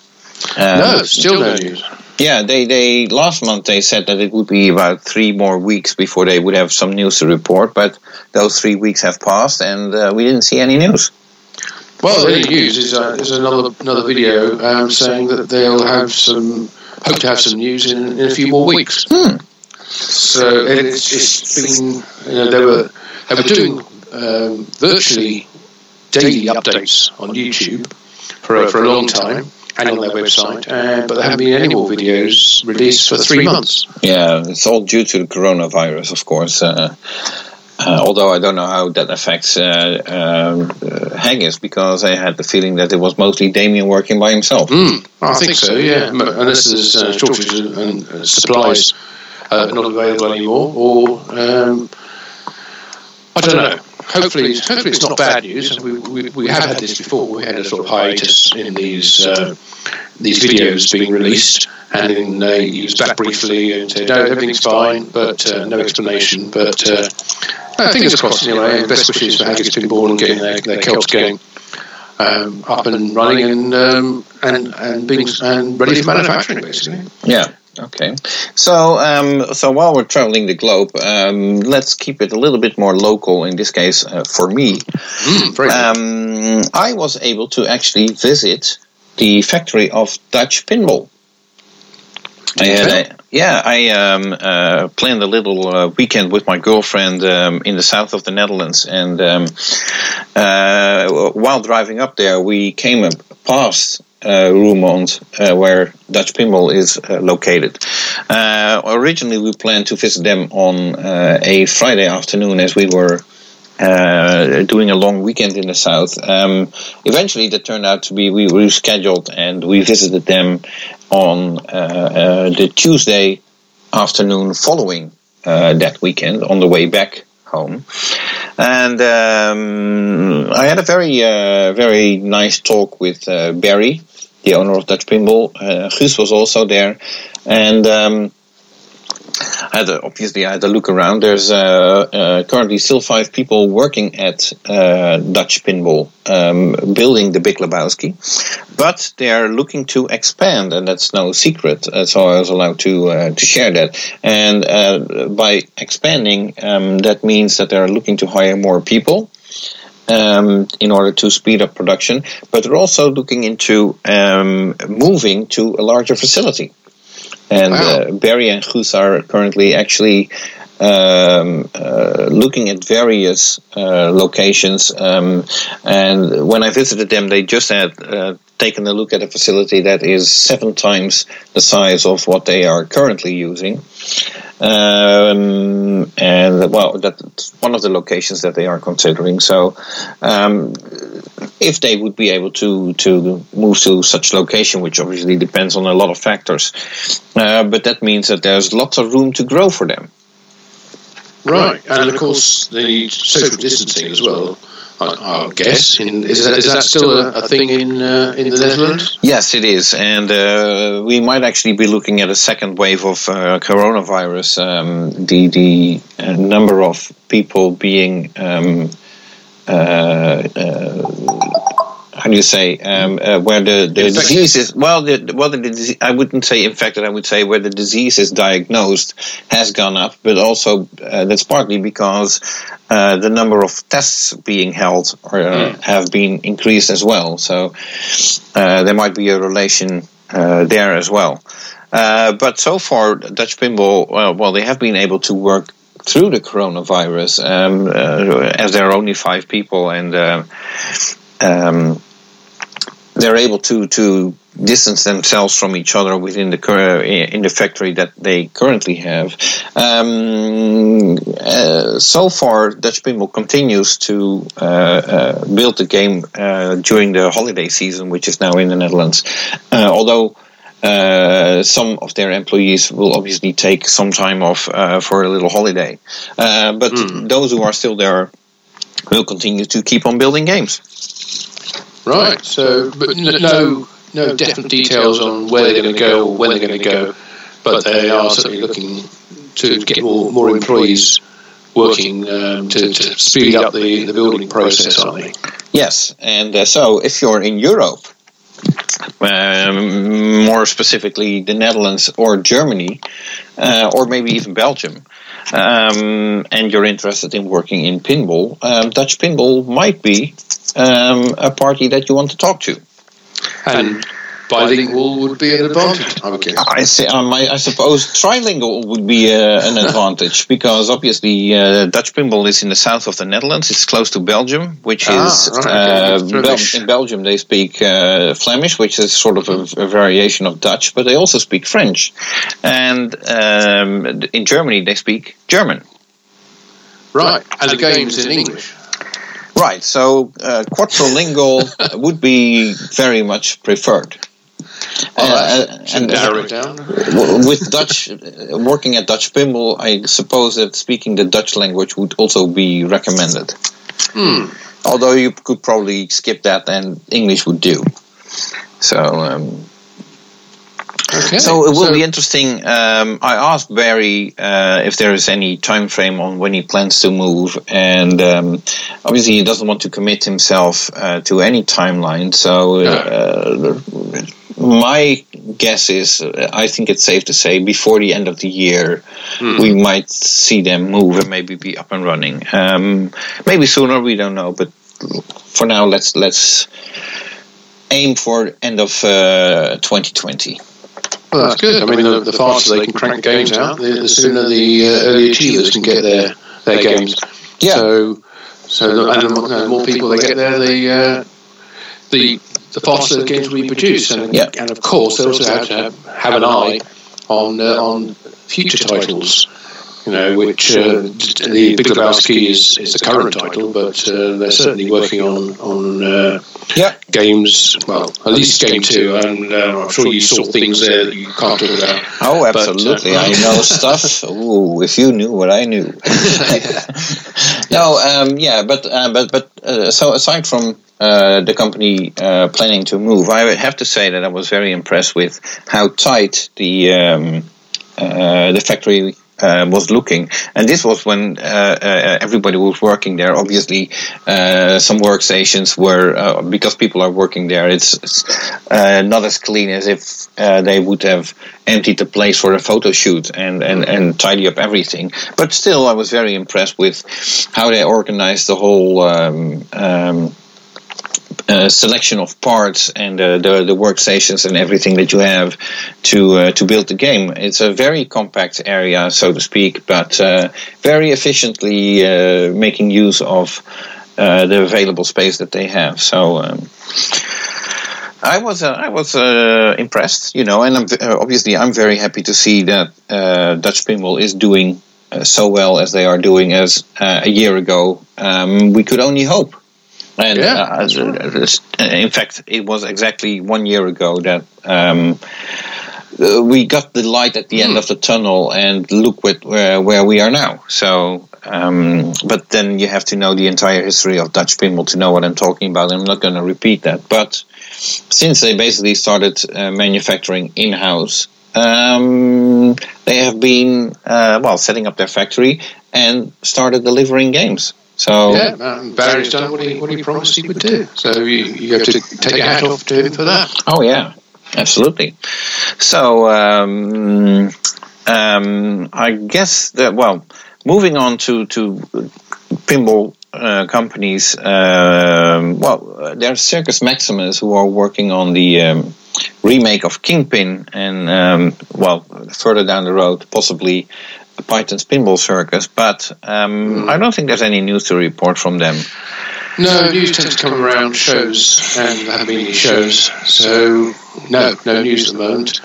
We, um, it's always going to be a long process, and um, and it's just even longer now. So yeah, we'll wait to see but to see if we hear anything more about uh, Kingpin, and that's going to that's going to be the next game, as you said. Yeah, but yeah, um, it is rather interesting. Um, I have been working on uh, Pinball Magazine number six, uh, which is uh, dealing with uh, or, or, discussing the entire career of uh, Python Anghelo, who designed Pinball Circus, and he was also at Capcom when Kingpin was designed.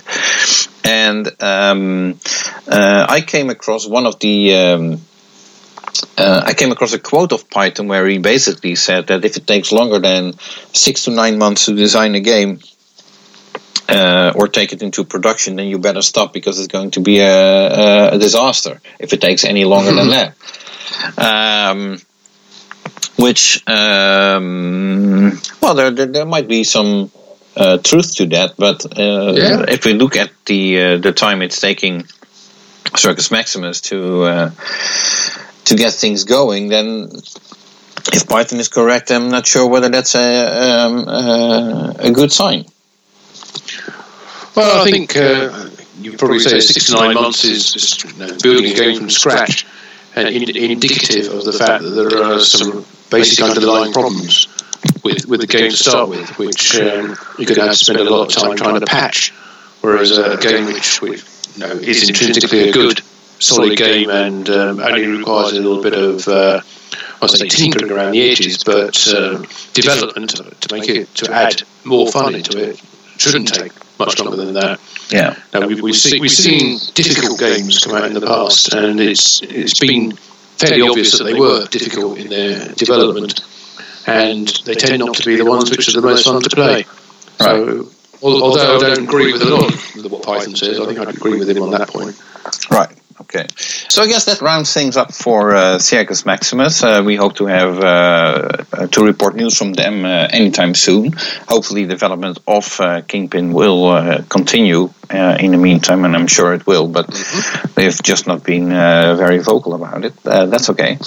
Um, well, usually we don't talk much about shows, but since you already mentioned the uh, the Southern Fried uh, Gaming Expo taking place in a virtual uh, way, uh, any other show news?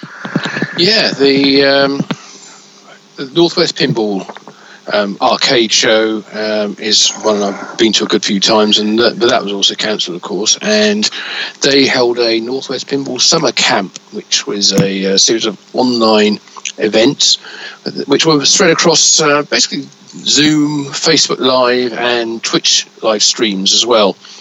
That um, I'm trying to think exactly where you'd be able to find that, Paul, but uh, find the details of that.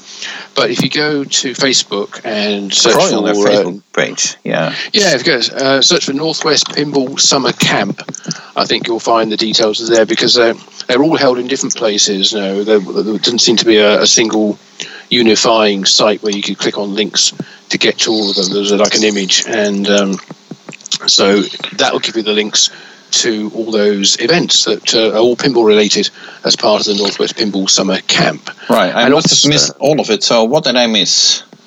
Uh, they were kind of they were like panel things. They were much like the Southern Fried Game Room Expo, really, but probably you know, being from the northwest, also a little more. Um, how should we say? Um, uh, I can't think of a good way of, of describing it, but there were uh, things like they also had, had yoga sessions and things like that in there. So it was more more mindful, shall we say, than uh, than just purely about pinball. It was. Uh, um, it's an, an eclectic mix of uh, pinball-related events. So yeah, go and go and have a look and check it out for yourself. See Yeah, well, take your fancy. Obviously, at the time they were they were all um, you know interactive events, but um, a lot of them will, will be equally useful as as recorded ones as well to, to watch back. And um, then I think uh, it might be last weekend actually um, in Switzerland. There was a, uh, a pinball tournament. You don't hear many of those taking place, Yeah. but certainly not in Europe. And the, the Pinball Alps took place in Switzerland, uh, 2,000 meters up a mountain, Yeah.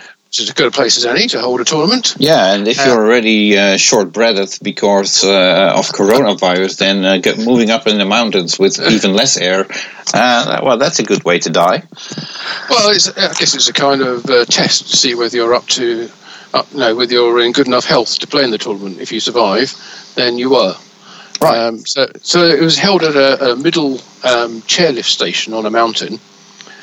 It was, um, yeah, looked, looked a beautiful uh, venue, and um, some big names were at the event. Some, well, certainly from European big names, and it was um, Daniele Acciari who, who won the won the tournament with uh, Michael Trepp uh, in second place. Oh. And if you want to see some of the some of the gameplay, you can just uh, hop, hop over to Jim and Dina's pinball stream, which is JDL underscore pinball on Twitch, and you can see streams for uh, quite a lot of the games there as well as the final.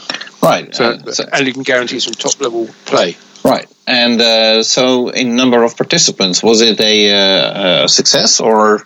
I mean, that's that is uh, one fact I've been trying to find out the details of, um, and I haven't haven't seen listed anywhere because you know, previously you'd be able to go to the uh, IFPA website and look at the results on there because they're not taking any any submissions at the moment, so you can't see exactly who was on there. It's only the top four were uh, were listed in the uh, on on the Facebook page, and there's nothing on the website about it. So um, I don't exactly know how many people took place, but I, I will also con- uh, send congratulations to Dina, who uh, ended up in fourth place as well. So she was uh, in the semi-finals there and almost made it into the finals.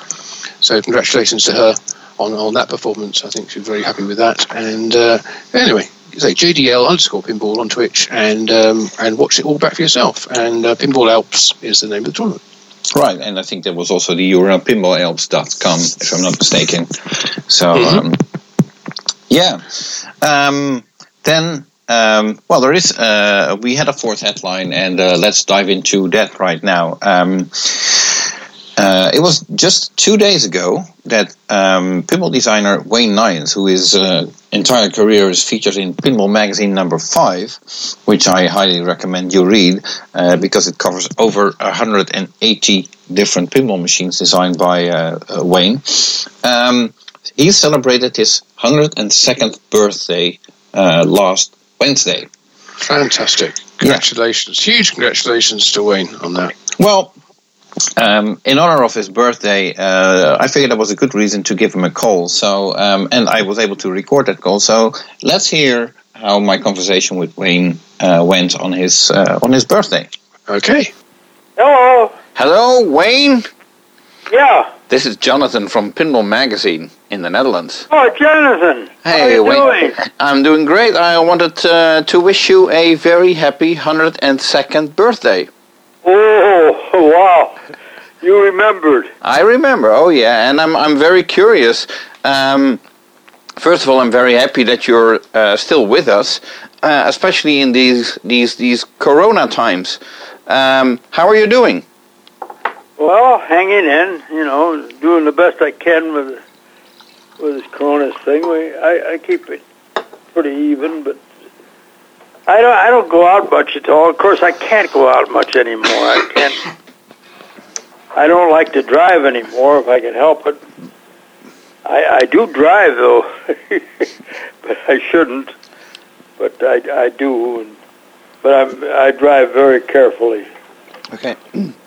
I got Will here. Who is on the phone? Jonathan. You know Will, don't you? Yeah, I do. I do. I do. He's been here an hour or two, a couple hours, and he's going to leave here in another few minutes. So we're just having a little snack to eat here before I throw him out the door. He's got to get home tonight, so uh, he'll be leaving shortly here. Right. But uh, but I'm sure glad you called, and I, I appreciate that call. You know, and the thought behind it. Right. Great.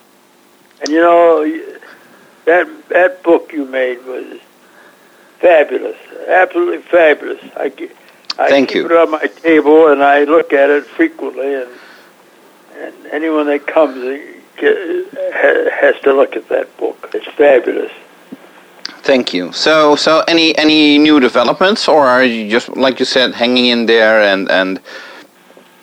No, no, no developments at all. We're just. I thought you were going to uh, to get back into pinball design. Oh no, just I, for I, you know, I, I do think about about it once in a while, but I can't do that. I, I'm lucky to get up in the morning hmm. and and make breakfast. That's that's about the extent of my efforts today, and try to keep from falling. I've fallen a couple of times, and I'm pretty well banged up, but uh, but um, I'm going to try to behave myself and stay out of trouble, but nothing but trouble, you know. Right, right. So, so I try to do too many things.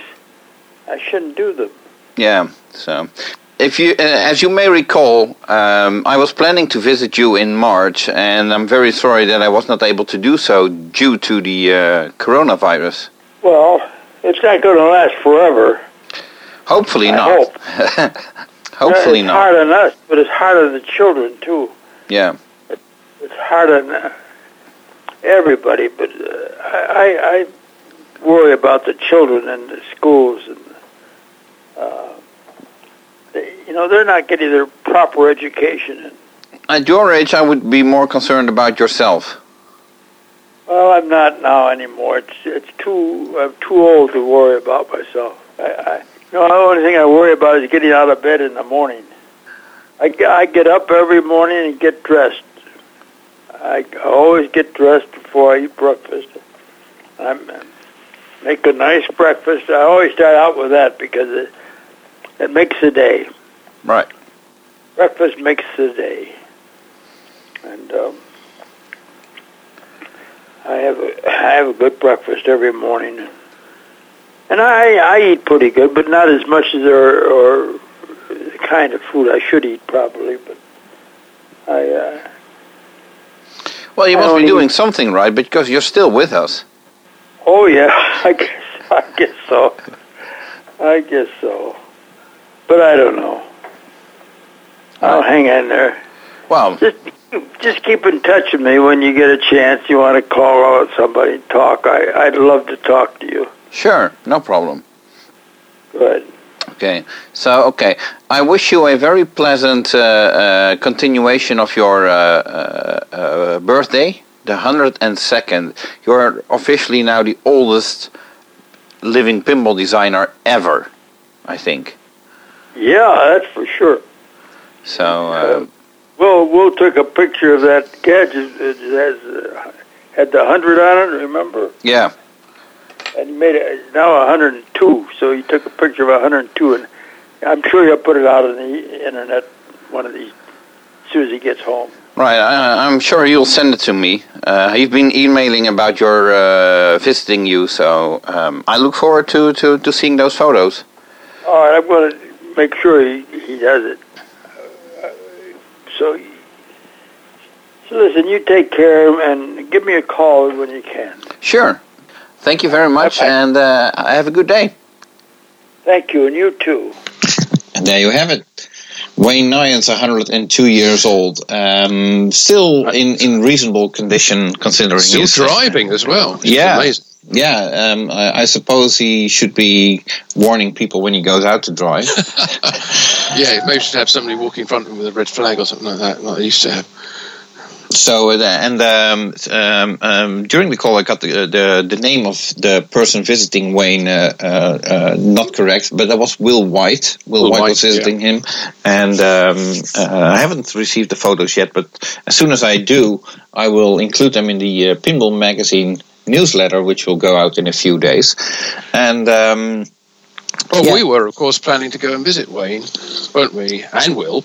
Yeah. In fact, uh, back in March. Back in March. Uh, after the uh, the Texas Pinball Festival, we were were part of our road trip on the way up to the Midwest Gaming Classic. We Yeah. were going to be calling in to uh, to Wayne's place and, uh, and and having lunch there with him and, and Will. Yeah. Uh, along with uh, with Gary as well. And uh, but sadly, that never came to happen. That never came to pass this time. So well. I don't know whether, whether it will be possible to do it next year, but uh, fingers crossed. Let's see see what the situation is then. Yeah, speaking of Gary, I still am expecting Gary to uh, to give us a call. He usually does, and I'm surprised he hasn't called us so far yet. But uh, Well, um, I think he's a little. I think he's a little bit worried about this this virus thing. He's a bit vulnerable about that. You know, he's uh, being being very careful about where he goes out and. Uh, well, at his age, I can definitely Yeah. understand that. You know, so uh, has to wear a mask, a face mask, as, as most of us do now in the UK as we go out. So, um, you know, it's uh, it's a worry. So maybe he has other things on his mind, but hopefully he'll call in. Anyway. Yeah. Okay. Well, uh, so hopefully still to come. Gary Flower on the phone. Uh, I I do think that he had some interesting news with us to share. Um, But uh, well, getting back to uh, to Wayne. Um, yes, I'm happy to hear that he's uh, still around. Hanging in there. And um, but it's also a bit depressing. I mean, if the biggest accomplishment of your day is getting up in the morning, um, yeah, not sure whether he's enjoying every part of the day as much as I would hope he would. Well, it's going to be to be tough. Uh, if he, particularly if he, if he, can't really go out anywhere either, or have people come around to visit him due to the uh, the virus, you know, he has to has to isolate in a way. Just because of, uh, of that, I'm sure there'll be you know, like us. There'll be plenty of other people who'd like to come see. Oh, Will, Will was there though, wasn't he? Yeah, he, exactly. Was, he was staying, I think, wasn't he? No, no. Uh, Wayne was kicking him out. Uh, he was ah, about to right. kick him out, uh, so to speak. And uh, Will had a long drive uh, back home, so I think he only stayed there for a couple of hours. And hopefully right. that was uh, in all the social distancing. I'm sure. Yeah. Yeah. So. Yeah. Anyway, but anyway, so a hundred and sec, uh, hundred and two, and yeah. uh, if I, I mentioned it in my call, but I think uh, that makes Wayne the longest living pinball designer ever. I'm trying yeah, to remember. I think Steve Kordek uh, was also uh, past 100, but I'm, I do not think he made it until 102. If I'm no, I don't think so. No. So um, I think you're right. Yeah.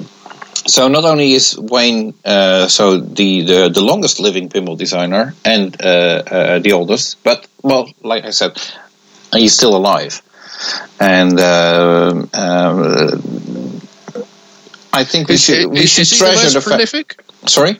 Is he the most prolific designer? Is he, uh, is he the one who's produced the most games? I think so created the most games. Well, he was definitely involved in the most games in the sense that um, he had like 159 designs of his own listed on IPDB. There were a couple of games that never made it on IPDB because they were never commercially produced. They're just prototypes, and Wayne threw them out because it was rubbish. Uh, but don't forget that um, uh, after his career in pinball design, he became chief engineer at uh, Gottlieb, which mm-hmm. basically meant that he was overseeing the production of all the games being uh, designed after that, uh, including uh, the hundreds of games that Krynski designed.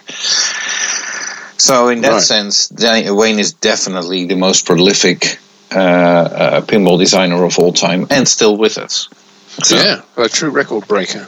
And right. uh, as um, well, for those listening who have uh, Wayne's contact info, as you might have heard on his uh, uh phone call, um, uh, he loves being uh, reached out to. So hmm. um, if you if you are already acquainted with Wayne, um, and you have some spare time, uh, do give him a call because it really makes his day. Yeah, great. Oh, it's always nice.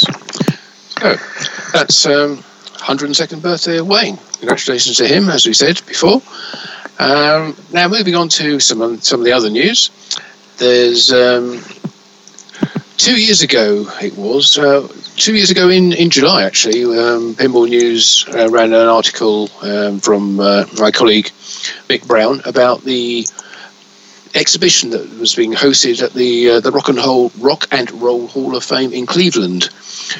That uh, that exhibition is called uh, Part of the Machine, Rock and Pinball, and it's all about literally what it says the, the, the collaboration between rock music and pinball, and the, and the way that uh, rockers been various bands and um, performers have appeared in pinball games throughout the year and the, the sort of synergy between between rock and roll and pinball you know the way they're both there seen as um, sort of modern pop culture icons and also um, corruptors of youth, I suppose, as well would be a good way of putting it. But um, so that exhibition ran from the, uh, in Cleveland uh, through to spring of last year, uh, after which it was going on the road, and it uh, opens. It's opened already, actually, in Saratoga Springs in New York State. So uh, that's in the Universal Preservation Hall, and that runs um, until September the 26th. Um, so if you want to get through there, uh, get to the uh, Saratoga Springs, you can get um, tickets. They're twenty dollars each for adults, ten dollars for students. But given this um, uh, social distancing and, um, and capacity limits, there's a maximum of 20 people allowed into the exhibition at any one time. So you have to book, and uh, booking gets you a 90 minute time slot to visit the exhibition and, play the, the, games they have set up there. There are quite a lot of games, I believe. And hopefully, we get a, a report about that as well fairly soon on Pinball News. Um, good friend of mine, Eric, um, is planning to go up there and uh, take some pictures and let us know how how the the uh, reciting of the uh, the exhibition is from uh, from Cleveland to Saratoga Springs. Right. So Rock and Roll Hall of Fame exhibition on the road, uh, parts of the machine, Rock and Pinball in Saratoga Springs. Hmm. Okay, well, it's a pity we can't fly to the US from Europe right now. Else, uh, I would definitely I be know. interested in seeing it. So. Yeah, me too. It's killing us, but yeah, yeah. you can only do what you can do. Okay. in a way, in a way, it's not killing us, so yeah. that's good. Speaking of uh, exhibitions, um, um, the, I, I, received an email uh, from I think it was Dan at the uh, Musée uh, Mécanique in San oh, Francisco. Right. Mm-hmm. Um, I think we've both, both been uh, at the Musée Mécanique uh, yeah. in San Francisco. Um, and uh, um, uh, the corona situation is uh, not doing the museum any favors. Um, and therefore, they started a GoFundMe campaign to support the museum. Um, if you go to their uh, website, which is uh, museemecanique.com, uh, and uh, mechanique is uh, spelled the French way with uh, Q U E dot com. Um, uh, then it, uh, there's a pop up that will uh, ask uh, if you want to support them. And um, um, if you didn't know uh, already, or if you haven't supported them, then uh, please do because it's a wonderful place to uh, to visit if you're in San Francisco. Um, it certainly is. Yeah, and uh, lots of. Um, great uh, old pinball, but not only pinball, but really old any mechanical uh, coin-op devices uh, that you can sort of think of, you'll find there. Yeah, and uh, there's dioramas, pianolas, all kinds of uh, demonstration devices. You know, there's sort of fortune-telling um, booths. Um, uh, crane simulators. Oh, it's amazing, and it's all. If you, you actually look at the mechanical functionality of these games, it's uh, they are they are a marvel, really. Oh yeah, they're amazing. You really yeah. wonder, like, how did they ever figure that out? Yeah, yeah. So yeah, I agree. Um, definitely worth supporting um, either by visiting when they're yourself. I don't know whether they're open at the moment. Right. Uh, um, I know. I know California's had a, a, sort of bit of a resurgence, and uh, there's been some lockdowns. But either way, if you can't visit, then uh, yeah, please yeah. make a donation. Well, the, uh, uh, what's also interesting, and uh, maybe someone can fill me in on that. Um, not that long ago, I think it was last month or six, seven weeks ago. Uh, I recall there was a huge fire on uh, Fisherman's Wharf in San Francisco. Oh, that's and, right. Yes. And I was wondering whether the Museum Mécanique was affected by that. Um, I tried emailing back to Dan, but uh, for some odd reason that email bounced, and uh, I haven't heard back from him. So, uh, if anybody uh, uh, can let me know, uh, I don't think. It, it, wasn't mentioned in the original email that I received from Museum Mécanique that the museum was affected by the fire, but um, so I, I, I, think at the time I checked, um, and I, th- I, think I saw a post saying that, that the museum wasn't affected, but okay. um, that's that's a, a vague recollection. Uh, so uh, some confirmation will, certainly be, uh, will be, be welcome there. Right. Okay. So if you want to support the uh, Museum Mécanique, go to their website, which is easy to find. Also, uh, if you just Google it, and uh, support them by making a donation. Excellent. Yeah. Uh, our um, only other news item is, is something which I wanted to, to, to raise and it's it's something which I've uh, experienced myself a while ago, but it seems to be becoming a lot more prevalent now. With, with all the pinball streams that we've been talking about and recordings of being on YouTube and so on, and a lot of the games that are being featured being licensed and featuring um, licensed bands. music. Yeah, that's right, licensed music. Um, there's been a, been an issue with um, YouTube or, or Twitch or, or other um, hosting companies taking down some of these streams and recordings because they contain copyrighted music, which is correct. They do contain copyrighted, but it's copyrighted to be used in the game. And um, I had a similar thing, I don't know, probably about three years ago, I think it was, when I was at the uh, Pinball Expo and I was doing a walk around the, the show hall there, and that was a year when Dutch Pinball, as we mentioned earlier, had the, their the big Lebowski game set up. They had a very good, impressive stand. I think they had three machines there and a, a big banner, and um, obviously the rugs. And um, uh, no, it was, it was uh, a big push for them to, to sell the game, and they they were turned up reasonably loud. And so I was sort of hovering around there trying to get some good shots of the game. And in the background, I think it was playing the Bob Dylan music that was featured in, in the actual game. And that I think this was this was before they were they were discovered yeah. they weren't actually allowed to, to use Bob Dylan. Yeah, they re- eventually Dutch Pinball replaced uh, the original songs with instrumental versions that uh, were basically very well done cover versions. Yeah, yeah. So this this was the original that was being played, and I think it was like a, a thirty minute video walking around, and there was a probably 20 seconds of of ambient sound of, of Bob Dylan music, and that was enough for YouTube to take take the entire thing down and said it was a copyright infringement. Right. Now, of course, all this stuff's done automatic, automatically these days. You know, there's algorithms that run through the audio and check for for matches, but that's happening to an awful lot of people now, and um, it's something we, we're going to see in, a lot in the in the future.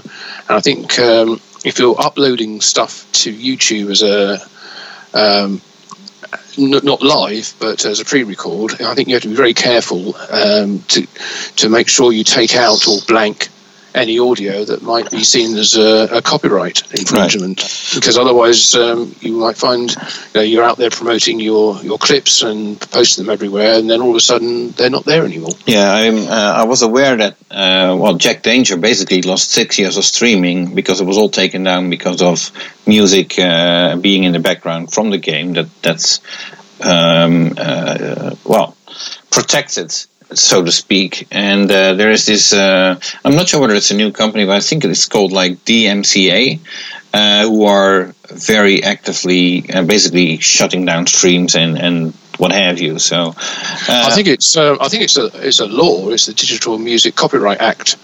I think that. Um, oh yeah, whatever. So it gives them the gives them the right to do that, but also you have to be you have to be so careful with not only the, the, the clips being taken down, but it also counts as a strike against your account.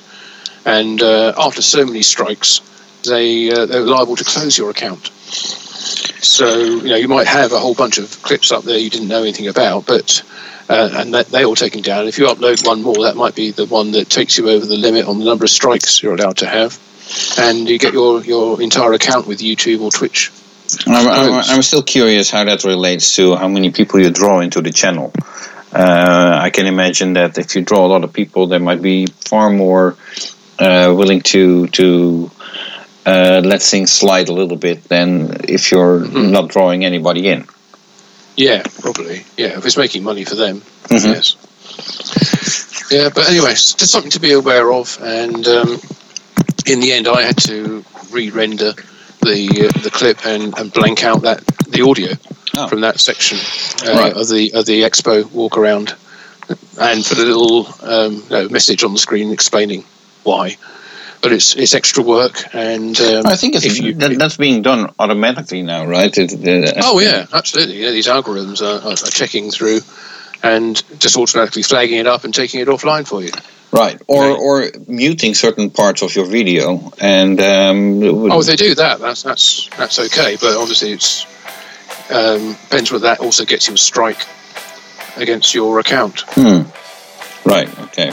Well, you mentioned I mean, in the end, and of course, in the end, or at the end, in this case, um, well, you probably hear it from the noise uh, in the back. Um, my phone is ringing, and um, oh. uh, Gary Flower is uh, calling in. in. Right. So um, usually, um, well, without risking him not uh, coming on the show, let's see what he has to say. Yeah. Right. Hello, Gary. Hello, Gary. Gary here. I'm glad. I'm glad. Oh, Gary? Uh, sorry, Gary. What? I was going to say I was glad that He's- I think he's still got his mask on. Gary, I don't know take what. the mask off. Phone and he say, Gary, we Um, can't yeah. hear what you're saying. Uh, I think you, you should probably take your mask off. If you have a mask on, take it off It'll be a because it, while, sou- I'll have it sounds get back. like Can't somebody's. hear you. bye bye. Sounds like you're talking through a pillow. Right, exactly. Yeah. Yeah. I was going to say I was glad that Ah, this is not Uh, going anywhere. I uh, can't understand a word he's saying. Um, Oh, well, we'll get back to him next time and find out what all the compelling news is, and uh, I'll bring that to you as soon as we possibly can. Right. Yeah. Okay. In the meantime, stay healthy, Gary. Yeah, So keep keep wearing your on. yeah, keep the mask on but and not when uh, you call us. exactly yeah. So oh well, I guess that rounds it up for uh, this think it does. episode uh, of the uh, Pinball Magazine and Pinball News. Uh, podcast. Thank you for uh, being with us. Um, we hope you enjoyed it. And um, as always, um, if you uh, wish to read a um, sort of summary uh, of the, uh, the the news of the past month, which in this case was uh, July 2020, uh, make sure you subscribe to the uh, Pinball Magazine newsletter. Uh, which is completely free, by the way, and that uh, that gives you a monthly update at the beginning of each month uh, on on the pinball industry news uh, um, and and and everything else around it that we find interesting. And, Fantastic. yeah. Um, so we'll be back um, next month to look back at uh, August 2020 right. and all the events that are going to happen there. And we, you know, as as we always say, even even the quietest months, they seem like they're quiet, but we talk about them, and a whole whole bunch of new interesting bits and pieces come out. So we never quite know what we're going to say or uh, or what we're going to be talking about, but. There's always something to talk about in the pinball industry, Right. and uh, and that's why we're here to to, uh, to bring you up to date. Yeah. So we hope you enjoyed this uh, this episode, and we look forward to uh, coming back to you next month. Until then, from from uh, myself, Martin, and from my colleague, Jonathan. we wish you a very happy uh, August, and we'll see you at the end of it in, uh, when we can look back again uh, at the month in, in the pinball business. Okay. So uh, enjoy the summer, uh, stay healthy, and until next month. Bye bye. Bye bye.